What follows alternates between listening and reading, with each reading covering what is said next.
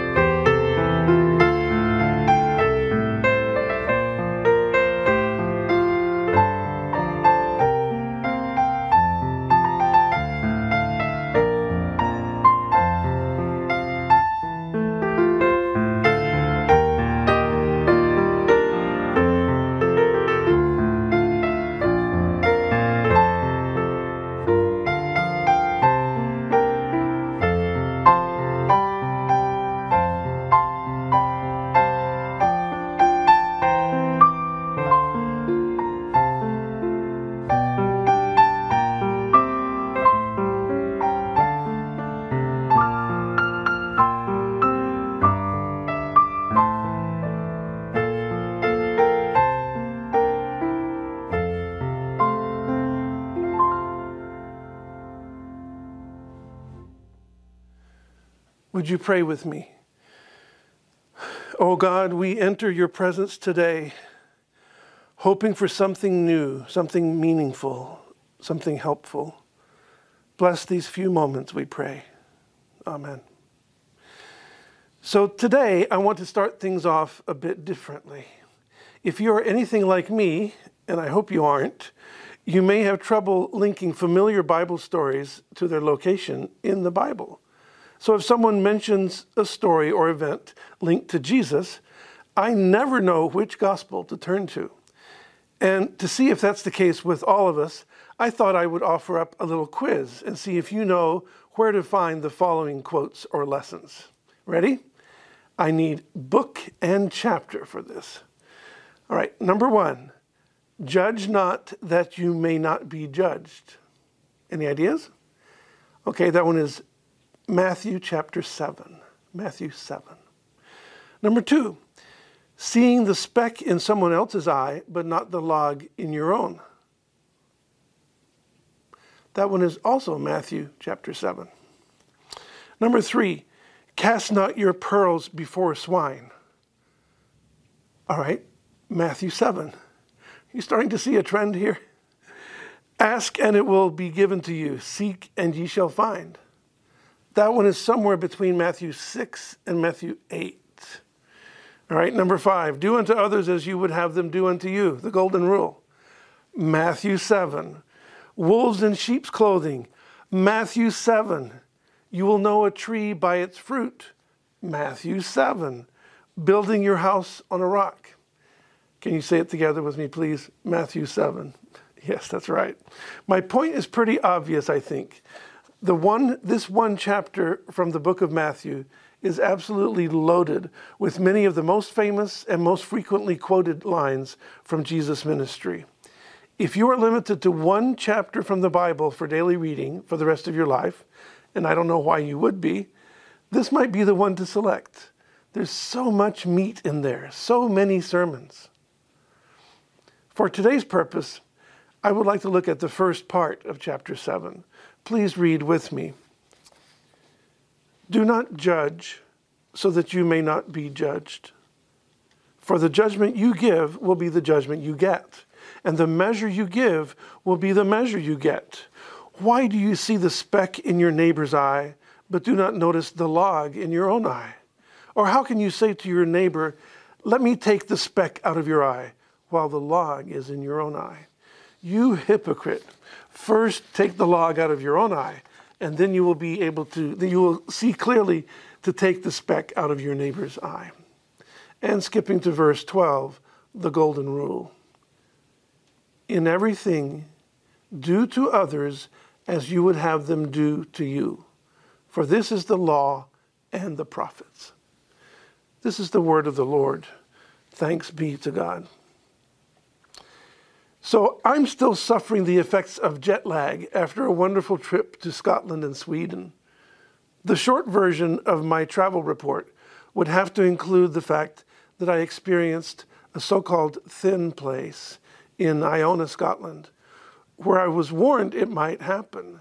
A thin place being, of course, one of those places where the earth and heaven seem unbelievably close together and that you feel like you can just reach out and touch God. So they have a 6th century monastery there, 538 AD, I think it is, from the first arrival of Christianity in Europe. I found a quiet place to soak in the atmosphere. And when I found a reader with texts and liturgy, I sensed God's presence in a deep, mysterious, wonderful way. Here is one of those texts Jesus, you commanded waves to be still and calmed a stormy sea. Quieten now our restless hearts, that they may find rest in you. So now we surrender for these moments our speech, knowing that beneath the silence is a deeper word, and that even when we say nothing, you are still listening. Isn't that beautiful? I mean, we could stop our devotions right there, right? Probably should, in fact. But I will continue on and say that next, a week later, I found yet another thin place, this time completely unexpectedly, in the 13th century church of my childhood town of Rättvik, Sweden. The Church of Sweden is close to our own Lutheran church in theology and practice, and my timing was such that I got to attend High Mass on July 2nd. I can safely say that no one in that congregation was more excited and more emotional about that service. No one more looking forward to sharing in communion with these strangers from 50 years earlier in my life. And so here it is where I encountered what might be the most basic, simple sermon I have ever heard, focusing on, you guessed it, the golden rule. The priest laid out the meaning and application on this familiar passage, not in flowery words of exalted oratory, but in simple thoughts, choosing illumination through clarity and honesty. He began, as Matthew 7 does, with some thoughts on judging or criticizing others.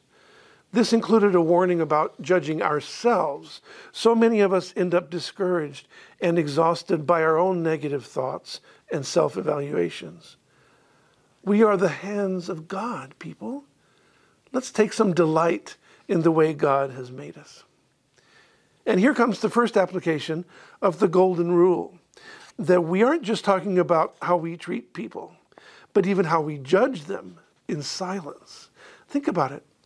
As you're sitting, as you're sizing up your fellow Christian's clothing choice, or that cashier who isn't fast enough for your taste, or that homeless guy with a cardboard sign, as you are judging them, can you stop and think how you hope they don't judge you? If someone is judging you with that sideways look, can you honestly say you haven't done the exact same thing to half a dozen people without saying anything out loud?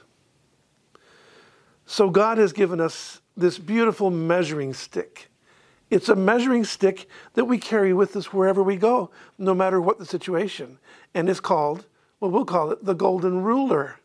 It's the simplest tool in our kit and the one we need to whip out the most often. It has the built in answer to all our interactions with our neighbors, any day and every day. It is a measuring stick that asks us, how would we like to be treated in this situation? It's a simple question, and we immediately know the answer. That is the built in part. Jesus doesn't have to explain to us how we would like to be treated. That's something every human knows. We just need the reminder to use that golden ruler dozens of times a day. And when I went for a walk later that same day, I found my, myself using this simple tool to help me to interact with people who were all around me, locals and tourists, enjoying the weather. In other words, I think I immediately became a better person, a better citizen, a better representative of the kingdom of heaven, just as a result of this simple sermon. The priest turned out to be the brother of my classmate from grades one through four. I had no idea. I didn't discover that until well after the sermon was over.